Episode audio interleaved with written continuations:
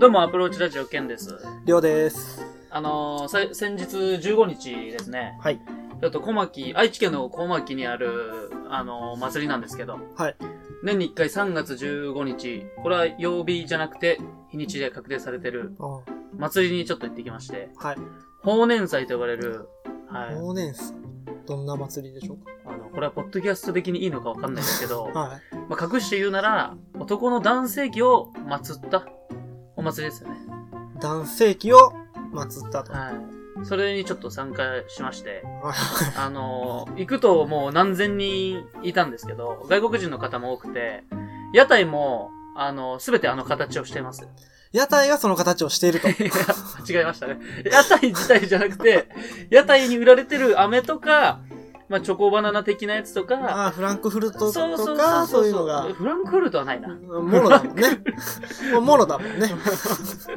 そういう、それもポッドキャスト的にはちょっと、みたいなとこあるけど、はい。それでなんか陶器の酒器、まあお酒飲む形の注ぎ口がまたそういう形だったり、まあいろいろそれに関連するやつがいろいろあったお祭りだったんですけど、はそれにちょっと行ってきた時に、あの、3時、午後の3時にその一番メインと呼ばれる貢ぎ物というか担ぎ物が神社に到着して、あーうん。で、それをみんなで触り合ったり、まあ、触り合ったりすると、なんか、すごい卑猥な感じになるけど、触ったりして、まあ、無無病息災とか、まあ、子宝とか、出会いとか、ご縁とかがいろいろ、まあ、ご利益があるということで、はい。そこにちょっと参加した時に、3時までちょっと僕時間があったんで、あの、近くのスーパーの駐車場が、その、時間を来るまで待つ人でたくさんいたんですよ。はいはい。で、その時に、僕もその知り合いの人と行って座ってたんですけど、その何千人いる中のところから、一人の女の人が、はい。まあ、それはおばさんですね。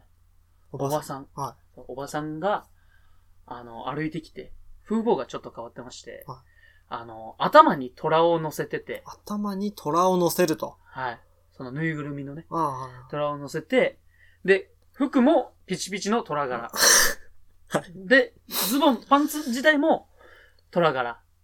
で、靴も虎柄。なのに片手だけ男性器のものを持ってる。うん。はいはっい。ていう風貌のおばさんが、モデル歩きみたいな歩き方で、ああ、ちょっと。肩をちょっとうん。揺らしながらら。近づいてきて、はい。その座ってるいろんな人に、これ、いるその男性器。はい。お、いる、いるお兄ちゃん。もうお兄ちゃんターゲットに。いや、 いいです。で案の定僕のところにも来まして、で、それちょっと断って、ちょっといいですって言ったんですけど、はそれがなんか変な人だったなっていうのがあって、い。うんで、そこから3時ぐらい近くなった時に、お祭りのその担いでくるものが、あの、太鼓の音とかなるじゃないですか。はだいんだん街回ってるんで。で、その音が近くなってきたんで、みんなその、集合するとこに集まり出したんですよ。。はいで、その時に、その知り合いの人が、あ、太鼓の音が近くなってきたから、そろそろだから行こうかって言ったら、みんな、それにつられて集まってきたんだけど、うん。その太鼓の音が、近づいてきたり、離れてったりするわけよ。どういうことわかるかな普通さ、祭り近づいてきたらさ、だんだん大きくなってくるよ。ドうン、んドン、ドン、ドン、みたいな。じゃなくて、ドン、ドン、ドン、ドン、ドン、ドン、ドン、ドン、みたいな。 音がするので、だから近づいてきて、遠ざかって、そうそうそうそうそう。おかしいよ。おかしい。これなんやと思ってう。それがしかも何回もあって、ん。みんなちょっと、ちょっと紛らわしいみたいな話をしてて。うん。でもう一回その音が鳴った時に集中して聞いたら、音のその出てる先がちょっと違くて、僕の後ろから鳴ってたんですよ、あ音が。音が。はい で、パッと見たら、さっきの虎柄のおばさんが和太鼓持って、 タン、タン、タン で、お前か ってほんとお前かだよ。で、本当の男性器握ってたやつが和太鼓になって、手を叩き、手でその和太鼓叩きながら、はい。その、謳歌してた。ただおばさんが太鼓叩いてるのに釣られてみんな、こう移動しちゃった。そうそうそう。そのおばさんにすべてかき回され て。で、その人がなんで虎だったかは、ちょっと定かではない。一番やばいよ。という話で した。ということで、第2話収録、配信、始めます。お願いします。頑張りましょう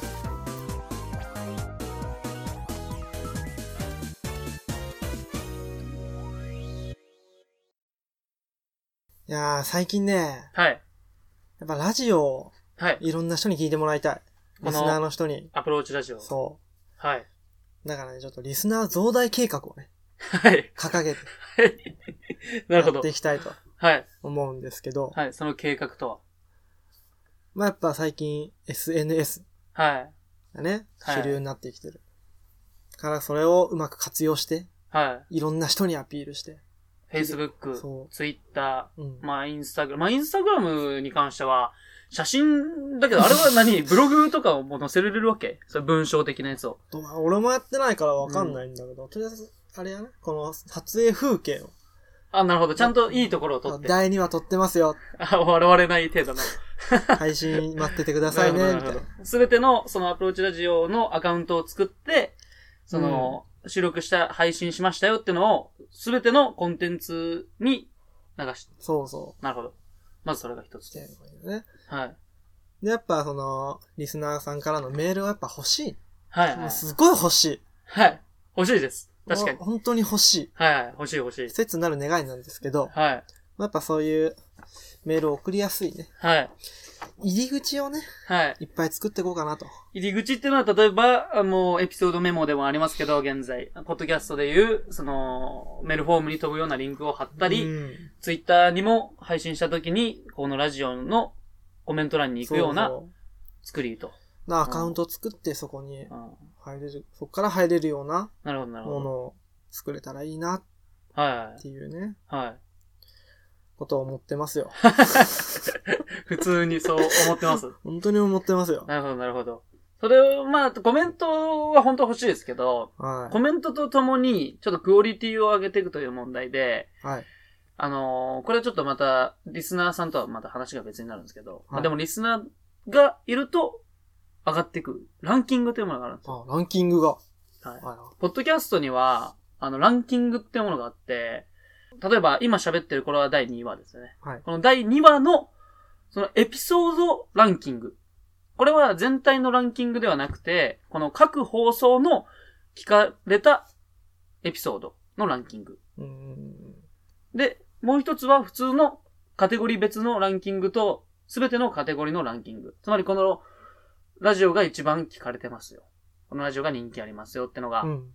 あって、だいたい200位ぐらいまで出るんですよ。まあ、200位。そんなに出るの ?200 位もはいね。、 200位出て、その中に入れるか入れないかで、またそのラジオの評価というか、ああ。が決まってくるんですけど、これは多分、その人気って言っても、じゃあ聞かれたら人気が上がるのかとか、あだからポッドキャストで言うと、購読ボタンがあったり、あの、そのエピソードをラダウンロードしたりと。まあ、いろいろ機能があるんですけど、ーうん。それを、じゃあ具体的に狙っていくとすれば、うん。ランキングを狙いたいと。まずこれはリスナーさんは必そうだね。まあ聞いてくれる人いない とね。須。だから今聞いてたら、今すぐメールフォームから、こ こに、メールを送ってください。送って、本当に送っていただければ。ほんと一言でもい一言ってのは、一文字ではなくて一言。い。できれば 一言。もう本当に、しょうがねえなって気持ちで送ってくださるのであれば、うん。一文字でも。うん。まあまあまあ、そうだね。あとかいいとか、まあでもあとかい来てもな。な、それでも嬉しいかう。ん最初はまあね。そうだね。やっぱ来てくれること、うん送ってくれたこと自体、まあそこに労力を当ててくれたこと自体には感謝い。といすうごいことで。嬉しい。まあ今その段階で。 うん。まあいっぱい来始めるとやっぱり企画とかも出てくるから。そうだね。あの、リスナーさんを使った企画とかコーナーが考えれたら、もう立う派な、ん。その、番組としてそうだね。成立しますよ。ただそのためには、やっぱり、単純に面白いラジオを目指すのか、うんまあこれは本当は裏で話す内容なんだけ ど、今こ本当だのよ収録で話す話ではないんだけど、 それやってから話せって話だよ、本当に。まずそれをやってからね。そうそう、そういう話になってくるんだけど、それで面白いとこを目指すのか、それとも本当に相談したいなと思わせるような、まあ、例えばこ恋の話して聞いてるリスナーさんが、あこの人に今の私の悩みを聞いてもらいたい。だから、た恋愛相談お願いしますと。コメント来たら、まあ、ここにいるりょうさん が、百戦錬磨の恋の、 私ですか。恋の、百戦錬磨のりょう さんの、まあ、感想というか、うーん、まあ私にかかればね、カップラーメン作るようなもんですよ。カップラーメン ?3 分で終わるってことまあそれはちょっと冗談とし雑て、にもう真剣に、うんもう自分のことのようにうんうん思ってね、うんうんどんな状況でも、相談して、乗ってうん。解決できればなと。うんまあ一番いいのは解決できれば。まあねまあでもそれでもはけ口としてこのラジオを使っていただければ、落ち着いた時とかにこのラジオを聞けば、まあ大抵僕の声うるさいですけど、 もうほとんどケンさんの声です けど。まあそういうのも、まあ僕たち的には全然目指していけるレベルの話なんで、はい。あの、ちなみにですけど、このポッドキャスト上位のランキング、さっきの話に戻りまして、はい。じゃあどこが今ランキング1位、1位というか、1位はいかんな。ちょっと1位じゃなくて上位は、やっぱ芸人さんが多いですよ、コメディ部門は。あーやっはい。あそういうのがあるんそうで、ただガチですよね。日本放送とか、ぱうんあの、N- まあ、NHK はないですけど、規模が違う。うん、そうラジオスタジオでちゃんと撮ってたりするから、そうそうそう。まあ、それと、あと、ザ・ボイス、そこまで言うか、日本放送。まあ、あとは、爆笑問題のリトル・カーボーイ。はいはいうんはいろいろありますけど、まあ、基本的にコメディ部門じゃなくても、こういうニュース番組とか、いうん。あ、のーまあ、ポッドキャストを使う人で大学生とかもいると思うんですけど、その英会話。英会話の、その聞くために、英語を聞くために、ポッドキャストを利用して通勤してる人とか、あ、そういう人も。その耳をな、慣れさせるために。だかうらん上位に英会話が入ってくることが多いんですよ。うまく活用してる。そうそうそうそう。だけど、コメディ部門ではやっぱ面白かったり、うん。まあ、勉強になったりするやつもありますけど、このテドでも、これはよくある、あれですね、スピーチの英会話。まあ、これは日本語訳されてるやつあんまりないと思うんですけど、うん。これも英語で5分か10分ぐらいで、まあ、脳科学とか、ああ。それ英語で喋ったり。なんかそれは、その外国の誰かが本当にうん発表とかで、うん、一そうそう旦そうそう。のを流そしうそうてそうそうそうそうそう。聞けると。そうそうそう。これはほとんどためになる系の話ですから、うんあの、真剣にランキングを目指そうとすると、あの、ちょっと、個性的には潰れていくかもしれないです。これは本当の話で。もうテンプレート的なものがうんうんうん。あっちゃう。そうそうそう。だからランキングを目指そうとするなら、こうしようとか、ああしようってなってくると、うんじゃあ俺たちの本来の、もしかしたらあるかもしれない味自体をうん。潰す可能性もあると。あだから本当に一番いいのはやってて喋っててリスナーさんが増えてきて、あ、気づいたら人気者でした。ってのは一番いい流れだけどーそうね。だね。うん。まあこのサンドイッチマンのトーク魂、日本放送、これもすごい人気ですね。うん。まあ、ポッドキャスト界から、会、まあ、ポッドキャストから、まあ、やめてったラジオ番組も結構ありますけど、バナナムーン、バナナマンのバナナムーンゴールドとかは、ちょっとポッドキャストじゃなくなりましたけど、まあ、いろいろ利害関係というか、 あるんで、まあ、そこはいいですけど、僕たちの目立つところ、そういうところで、これからやっていきたいと思いますけど、はい。特に第3話から、はい。なんか、これ、だ今言った、これすれば納得してくる、納得してくるってわけじゃないけど、これ言ったらためになるなとか、はそういう、ジローラモの真似したらウケる とか、そういうことを考えながら、まあやっていくと、まあ全然いけると思いますよ。い。うん。うん。ね。うん、 そうそうそう。そうでいうのがあも、る。でもジローラモのモノマネして、人気出るなら、やるよ。どうぞ。人気出るならね。やり損は俺、嫌だから、本当に。でもそのうちモノマネとかやってると、またリスナーさんとかが、うんこ、れ、これ、このセリフ言ってください、みたいな。あるんですよ。ジローラモ好きな人いるかないや、オールよ、イタリアでしょ、うんイタリア。うん、そう悪、わ、ちょい悪好きな女の人とかさ。 僕が好きなのは、 あ、違うか。 何やったっけ僕が好きなのは、 何やったっけ忘れた な。俺もこれ結構前の、何年も前の、ネタであったよね。あったあった。 あこれは僕が高校の時にちょっとやってたモノマネですけど、僕が好きなのは、お金、違うな。なんとか、女 最終的に女に行くっていう。僕が今欲しい のは、お金、車、女これ、ちょっとリスナーさんどんどんいじってってくださ い。カットやろ。いや、バンバン使うよ、ここは。恥そうずいかしい。う、モノマネも OK。あのね、これあのーポッドキャスト会。うん。これ僕、うートキマッシュさんっていう人がいるんですけど、はあの、渋ちゃんっていう人がいるんですけどね。い。はこれ、もしかしたら、もしかして、渋ちゃんはラジオ好きなんで、い。はい。僕たちより10いくつ上ですよ。うん、で、上なんですけど、もしかして聞いてたら、ちょっと、その、ブログのところをちょっと引用させてもらいますので、今のうちにちょっとあー聞いてたら言ってきます。あの、ポッドキャストのランキングで上位を狙うための配信者が心がけた4つということで、 4つと。はい。はいあの、この渋ちゃん、まあ、特勤マッシュさんが、ポッドキャスト界から十何年経ちまして、は今で言うとランキング上位に入るのはまあ、必須というか、まあ、聞いてる人も何千人ですね、毎週毎週。い。ああの、僕はこれ、あの、なかなかコメントをちょっと送ったことがなくて、申し訳ないですけど、でも毎週楽しく聞かせてもらってます。あの、新規購読者を増やすための取り組みを徹底することということで、ーはいはい。さっき言った、まず番組が知られなければ話にならないと。そ、そこだね。そうだね。だから SNS ってさっきの話になったんだけど、あともう、これ一つ目さっき喋ったから省略して、は二い個目は不定期配信じゃなくて、何曜日の何時からってのを明確にするって書いてあるんですよ。あそうやね。前、二人で話してたけど、うん。習慣にしてもらいたいと。聞くのをね。うんうん。これを、まあ二つ目。これは渋ちゃんの方もあ書いてありますけど、決まったルーティン、日常の。ローティン。そうあ下手くそ。そう、何でも巻く巻けばいいと思ってたから。ローティー。で、第3は、第3としては過去配信エピソードは可能な限り残しておく。つまり、この第1回、2回、3回、4回積み上げていく、この先何百回続くかわかんないですけど、うんそ。れを全て残しておく作業。なんでかっていうと、ここで今すぐ有名になることはまずないんですよ。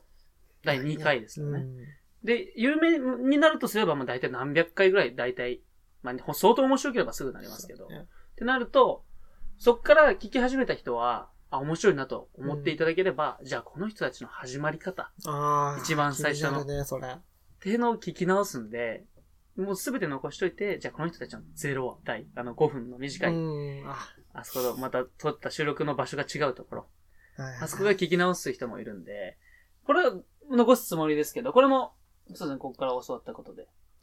はい。で、これをまた、まあこれはいいですわ。まあそういうことをいろいろ渋ちゃんが、まあ渋ちゃんさんですね。そう。渋さんやもん。渋さんが、まあ、ツイッターもやられてるんですけど、やっぱり絵が上手くて、あ、そうなんだ。デザイナーか何かをやってらして、うん。まあ大先輩なんですけど、高校卒業して20前半ぐらいからやり始めたらしいんですけどね。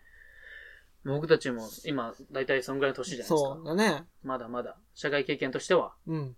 すごい勉強になると思うよ、これ。うんうんうんうん。そうそう。だから、いろんなラジオを常に聞いて、毎日、うん。りょう取さんり入もれるとこは取り入れてね。はい、もう暇があればラジオを聞くと。もう俺、暇があったら、あの、車乗ってる時とか、携帯を Bluetooth で繋いで、はい。い、ろんなラジオは聞いたり、まあ自分のラジオ聞いたり、い。 自分のラジオ、まあ、全然 OK です。恥ずかしい。しいって思いながらね、はいはい。聞くこともあるよ。なるほどね。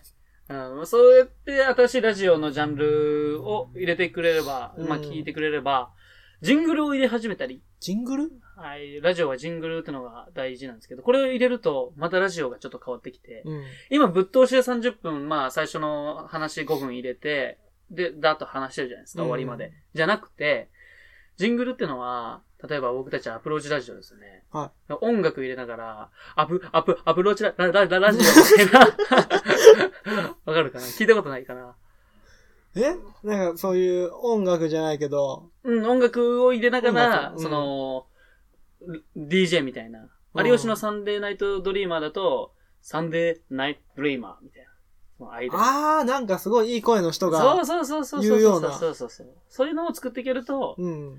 まあ、ラジオの質としては、そうだね、ちょっと。一段階うん。上になったり、そういうのもできるんで、まあ技術的なところになってきますけど、まあこれは、あの、第2回だから、今聞いてるっていう、僕たちも誰かが聞くであろうっていう感じで喋ってて、そうだね。今これ配信してすぐ聞くってのはだ思ってないん で、こんな真剣な話になってますけど、こんだけ俺たちが考えてたっていうことを歴史として、うん。もう第2回から実は考えてたんだよということで。 この人すごいなってのを思ってほしい。。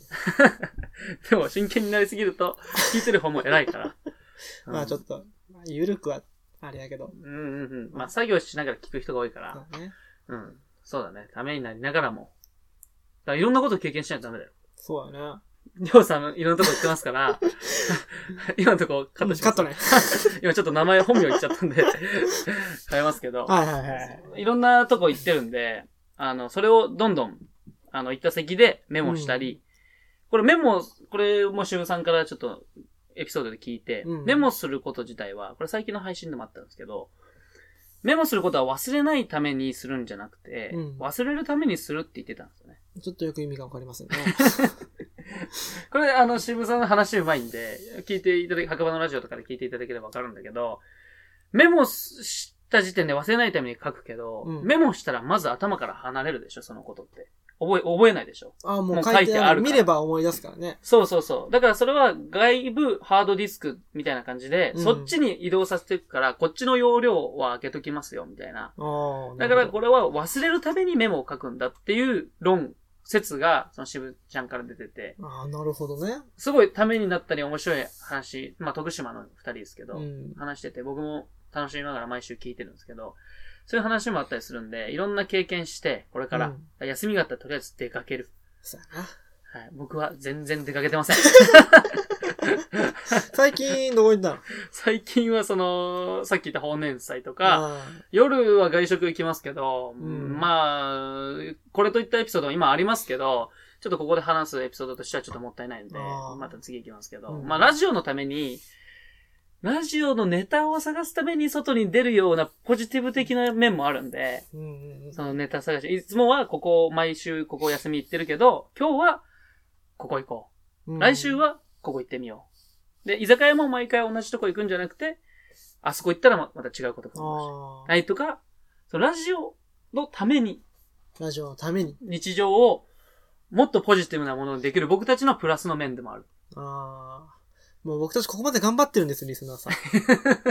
これちょっと嫌だろう な。ここまでやっとったら聞きたくねガチすぎるやろとえ。。うん、まあまあ本当はこれ裏方でみんな喋るんだけどね。まあねまあ僕たちは言いますよ思いっきり表だよね、俺。うんまあまあまあ。だ から細かそういうのはやっぱ細かい作業になってくるんで、日々のそういう意識とか、でなんでなんも、でもうやり始めて、すごい楽しいよ。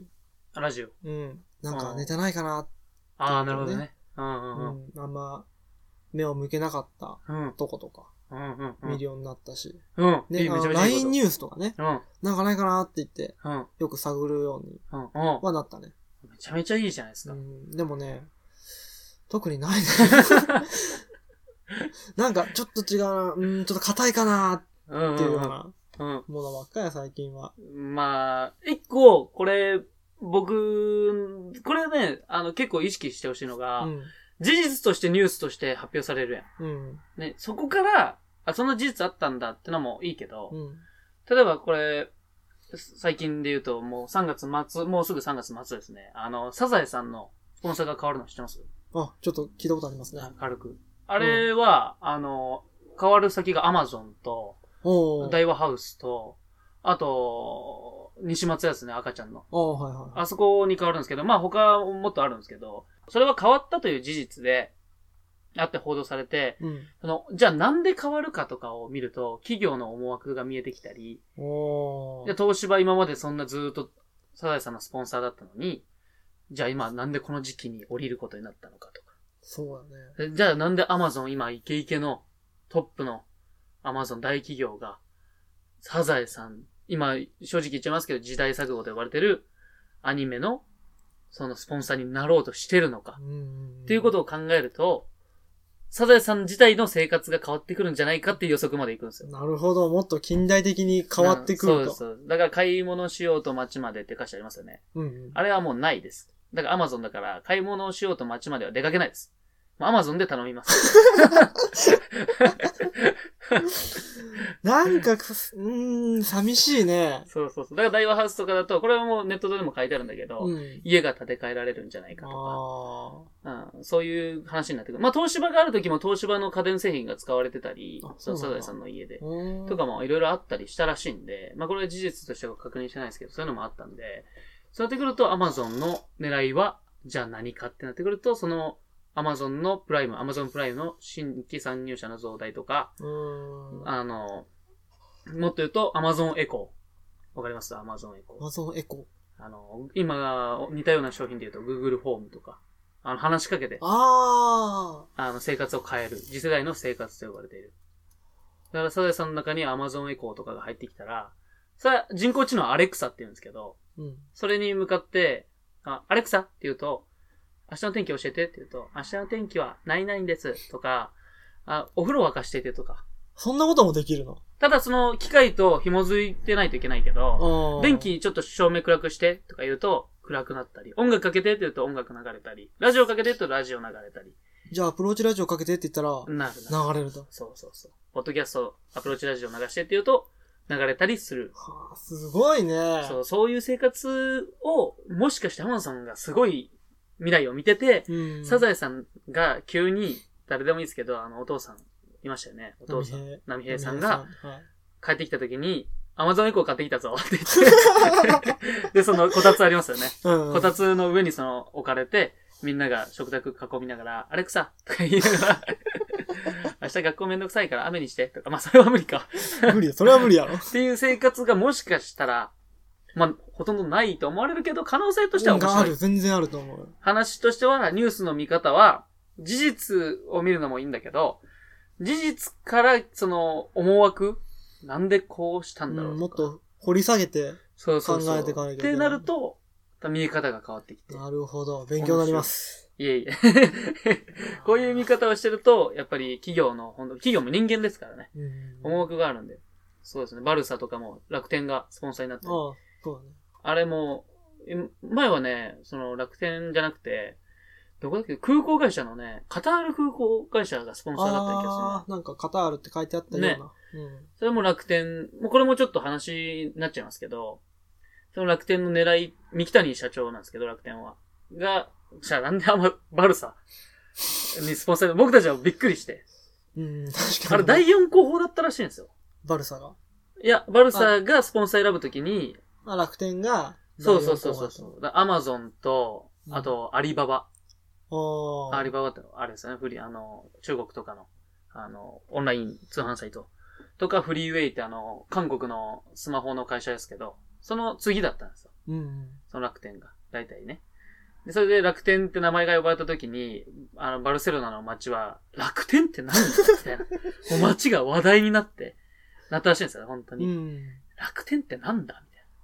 で、調べたら、ああ、そういう日本の、三木谷っていう人がやってるんだ、みたいな会社になって、うん。で、いろいろやってますけど、まあ、ぜ、実際あの、楽天はあれ、いろいろやってたらしくて、2002年だと、確か、東京ベルディのスポンサーになってたり、サッカーの J、うん今 J2 かな、うんのスポンサーになってたり、2005年か2004年忘れましたけど、あの、楽天、イーグルズ。ああ、大英かどっかが。うん、そこのプロ野球のうん。スポンサーとしてプロ野球球団、まあスポンサーというかまあもろですけど、を立ち上げたりして、まあいろんなことやってて、最近だとモバイル、楽天モバイルって CM でやってるじゃん。うん、やってるやってる。あれキャリアとしては au、スマ、あーソフトバンク、あとドコモの、まあ、そう4つ目と言われてる。うんまああと格安シムとかいろいろありますけど、いろんな事業に、まあ参入していこうとしてるすごいね。っていう考えると、楽天はもっと進化していくために、その、バルサを選んだ。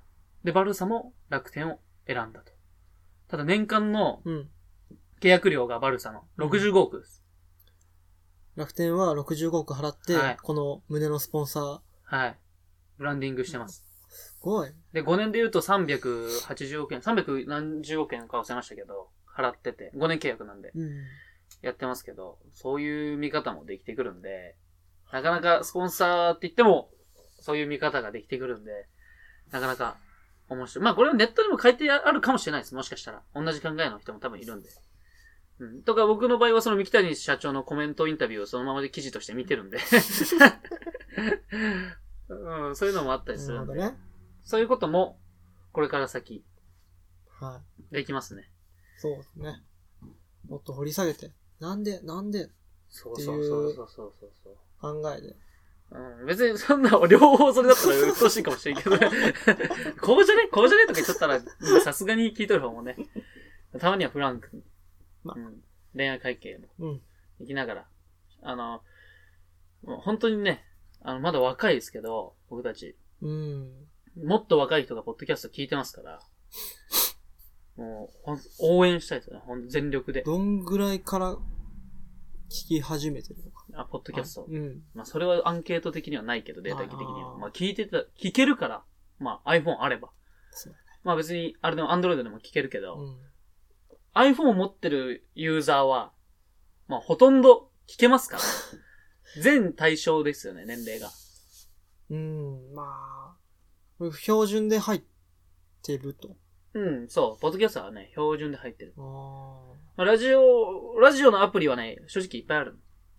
うんあるんだけど、その中でも、ポッドキャストという土地を選んだ僕たち、この、YouTube だったら、わざわざ、まあ、再生回数出て、もしかしたら収益になるかもしれないと。ただ、ポッドキャストは今の収益化としては、なかなか難しくて、やめてる人も、まあ実際多いですわ。うん。うん、なかなか習慣化できずにとかもいますけど、でも、それでもそこを選んだ僕たちの、この熱い思いを、お金じゃないんだぞという、そう、リスナーさんの声によって支えられてると。嘘っぽいもう、お金じ ゃない。お金じゃない。でもあの、僕、ケンさんに誘われてはい、この世界入ってきましたけど、 はい。なんでポッドキャストを選んだのか、はい。ちょっと聞かせていただきたいんですけれども、はい。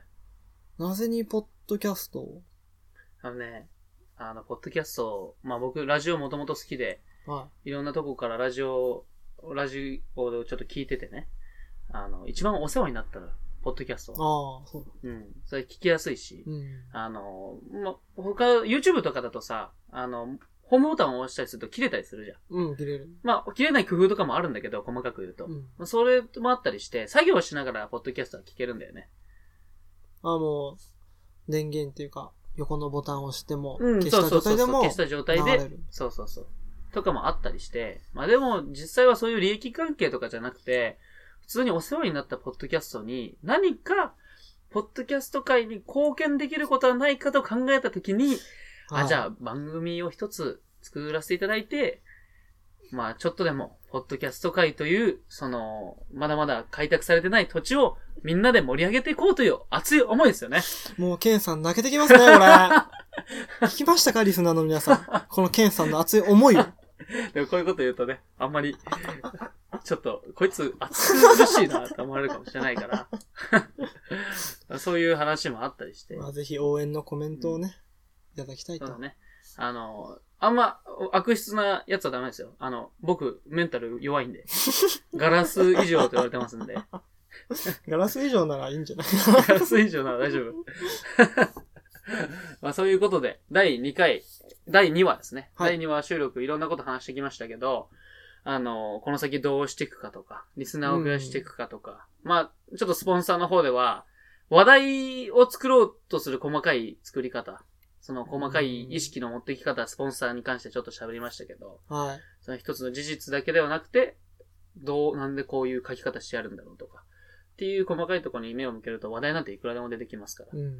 そういうことで、今回第2話収録、これにて終わりますけど、何か言うことありますかねいやー、やっぱり、リスナーさんのコメントだよね。はい。ということでコ、メントありきだよ。コメント、 本当だね本当に。本当に欲しい。うん、本当に欲しいね。これはちょっと変わったらまた色が変わってくるからね、ラジオうの。ん。うん、その、来た1通目のメールで、それだけで30分取っちゃう。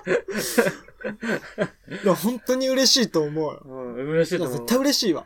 多分芸人の人もそんな感じだと思ううわ。ん最初出て、全然売れなくて、劇場とか行って、ファンが全然いないじゃん。うん。だけど、だんだんファンが一人二人つき始めて、でも言っとったよ。最初の、その芸人さんは、最初一番人気がなかった頃についたファンが、うん。顔も忘れられないって。みんそうな。なんだ。うん、人気がある時にファンがつ来るのはもう当たり前やまわ。あ、そうやね。もう雪だるま方式に増えていくから。うんじゃなくて、誰もまだ目つけられてなくて、まだ俺たちがまだまだだなって時に、パッとその、ビルを出たら、出待ちしてた女の子とか、うん。頑張ってくださいって言われると、あ、頑張ろうとか。嬉しいね。はい。そういうのがあると思う。頑張っていけるね。 ということで、しんみりしましたけど、第2話、収録、これにて終わりです。はい。また来週お会いしましょう。お相手は、アプローチラジオ、ケンでした。りょうでした。さよならさ。ようなら。